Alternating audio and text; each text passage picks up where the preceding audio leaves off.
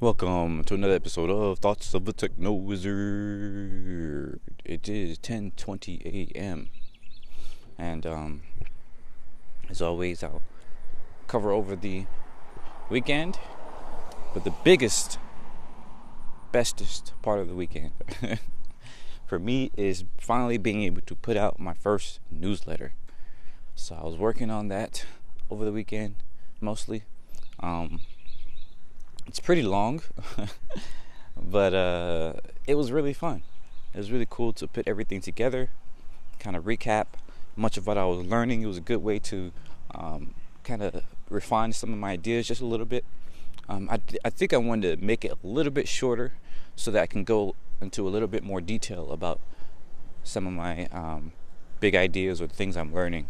The biggest part was probably the projects part, because I put all 14 projects I'm doing right now, and I think I even missed some too, because I forgot to mention the OMI website thing I was helping out with, even though I haven't really done much with that anyway. So a couple other things, like might be working on a hunter-gatherer game with one of my friends from my Discord. Again, that one's super early, haven't really done much on that, so not sure when we'll start that in earnest. But yeah, it was really cool, putting all of that together. So I'm really looking forward to the next newsletter. And shout out to Zach once again. Had some really, really nice and awesome things to say about it.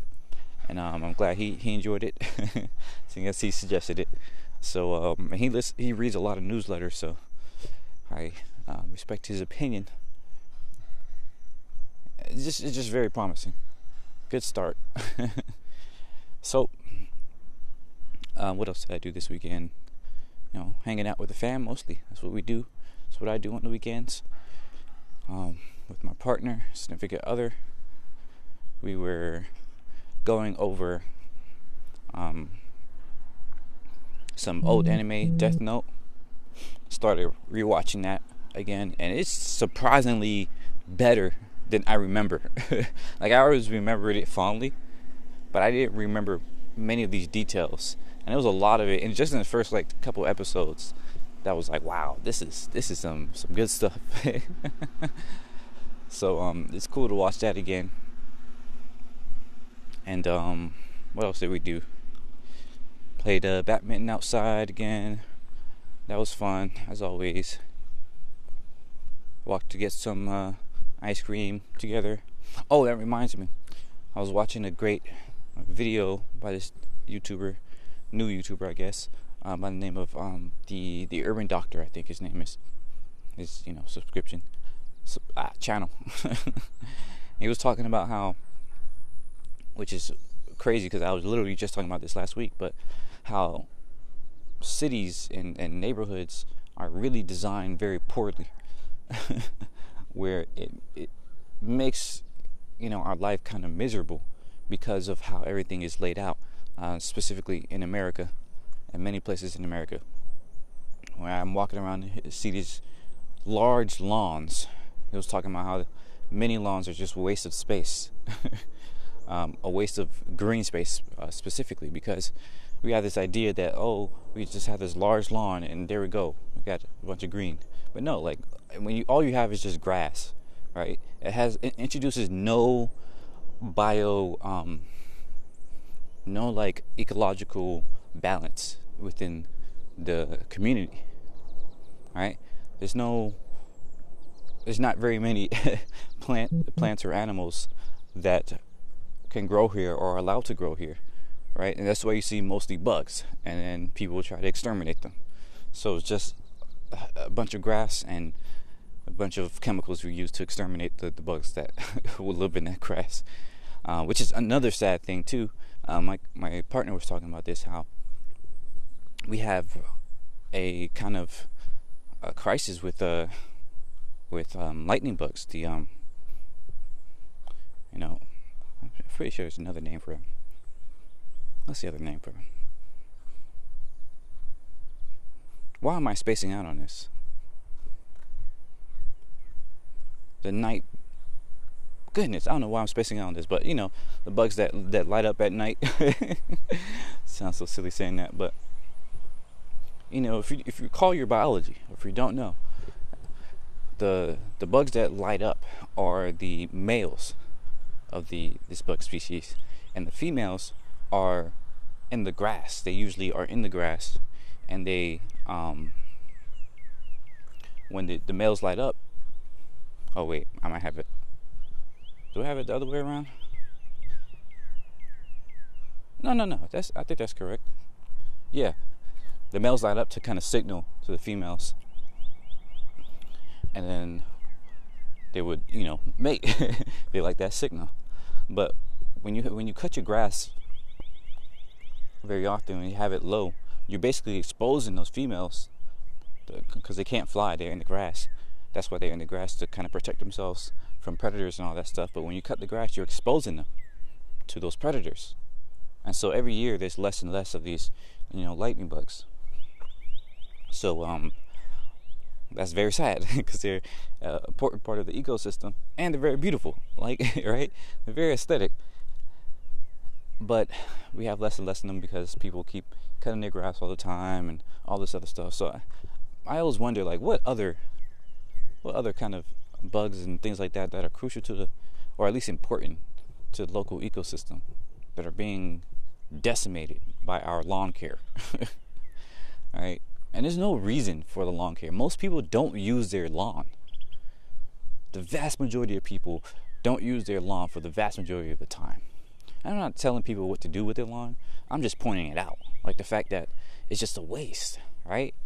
Like you had, again, it's that quote unquote American dream, but it's all an illusion, because nobody uses the lawn. Most people don't use their lawn, and most people don't really care for it that much. They just do it because, you know, the HOA, or because their neighbors are, because they were raised that way, right? Most people don't actually enjoy taking care of their lawn. That's why they hire other people, or try to. And when you actually have a bunch of, you know, trees, bushes, other stuff in your lawn, it actually looks better, right? It's more interesting, and it again encourages more ecosystem kind of balance, more diversity, biological diversity. I think that was what the term I was looking for. So when you have all this stuff going on in your lawn, when you put some bushes in there and some trees and all this other stuff, you can have squirrels, chipmunks, you know, some really cool birds. Like, I'd be really fortunate to be able to see hummingbirds many days, some yellow finches, red robins, all these other nice, awesome birds. You've seen the squirrels in the background, because we have a peach tree in the back. And it's just amazing. We actually have that biodiversity. That's the term I was looking for. So, green space is a waste. It kind of is just there for this quote-unquote dream of having a big house and a big yard. And what he also pointed out was the biggest kind of problem with American cities and urban planning is suburbia. And just having these zoning issues, where you have residential area, where it's just a bunch of houses. You have the business area, which is, you know, the business, and you have the grocery area, or whatever you want to call that. Or rather, sometimes it's together, but most of the time it's not. Oh, that's the other one I was looking for, is the parks, right? The recreational areas. So it's absolutely tragic that we have just these large areas that are only traversable with cars, right? I talked about this before. It's like, when you build neighborhoods, when you build cities, it's just that the only way to really get across from anywhere, the only way to really get anywhere, is with a car. And you destroy that local community. You make it really difficult and terrible for the local community to come together, for people in a neighborhood, for instance, to walk. They have no incentive to walk to the local store to support the local businesses. And thus, what do we have now? Urban sprawl. No communal feeling in most neighborhoods. I live in this neighborhood here, and you rarely ever see people unless they're walking in the morning or something like that. And even when they do, it's just a little wave and that's it. There's no incentive to talk to them, and I don't want to. I don't want to get in their way. Only reason I'm walking out here is because I want to do this podcast. There's no purpose of, walking around and talking to other people. Everybody's on their own kind of little mission. Like, the only reason people go outside in most neighborhoods is for a purpose. To walk. There's no central park, right, that people can come to. Maybe in some neighborhoods they, do little neighborhood events. They have little, talk to your neighbor type of things. But most neighborhoods don't do that. Because the structure of the neighborhood itself does not lend itself to that kind of behavior. I know some people will be like, oh, there's nothing stopping you from just knocking on your neighbor's door and getting to know them and stuff like that. Sure. But you have to literally go out of your way to do that. Right? And who knows if you're disturbing them from something, right? A lot of people are working at home nowadays. You just can go around knocking people's, doors, stuff like that. Sure, you can, but the fact that you have to go out of your way to do so means it's unsustainable. It's not a natural behavior that the neighborhood encourages. Even if I do this, right? There's no telling that any of my neighbors would do it. Or you in your neighborhood. Or somebody else in some other neighborhood.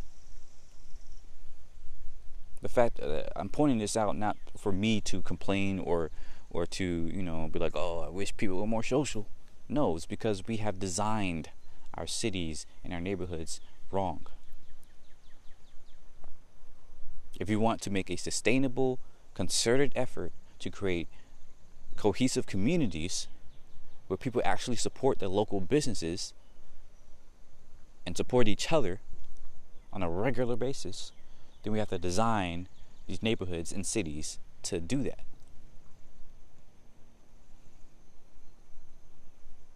So it was really great, watching that video.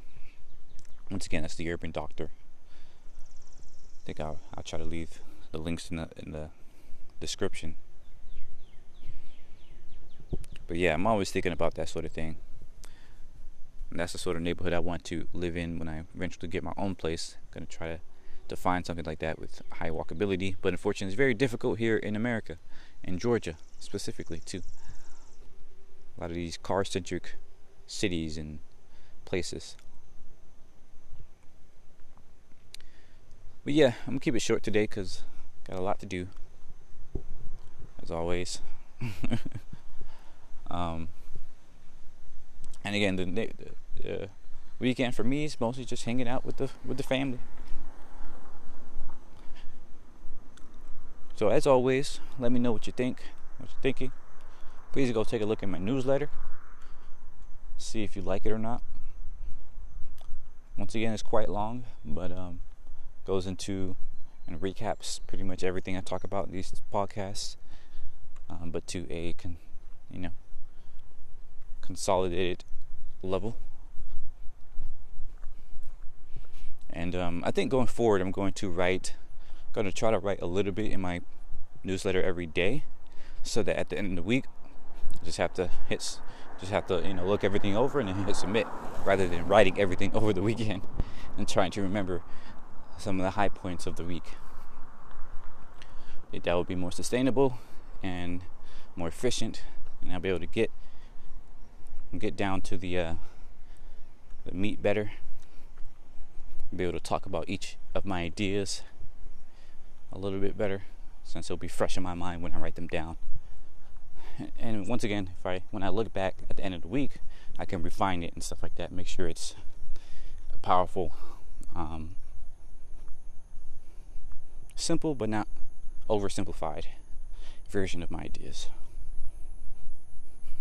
Concentrated, I guess, is the term. Other news, I'm going to try and submit a proposal for a speaking engagement for this Wear the Black Designers event. I'm very excited about that because not only is it a really cool opportunity to speak to a bunch of people in the design space, specifically with other people of color and things like that, but also because they might, or they seem to be, offering $1,000 to speak there. So that is super exciting. Very much looking forward to that. I'm going to apply to that, and hopefully I get to do that. I feel like there might be something else that I want to talk about, but I can't remember at the moment. I don't know. Either way, thanks for listening as always. Please let me know what you think of what you're thinking, what you're doing, what you're doing. Let me know if you'd like to build something together, because I'm always open to it, and I would love to build really cool things to make the world a better place.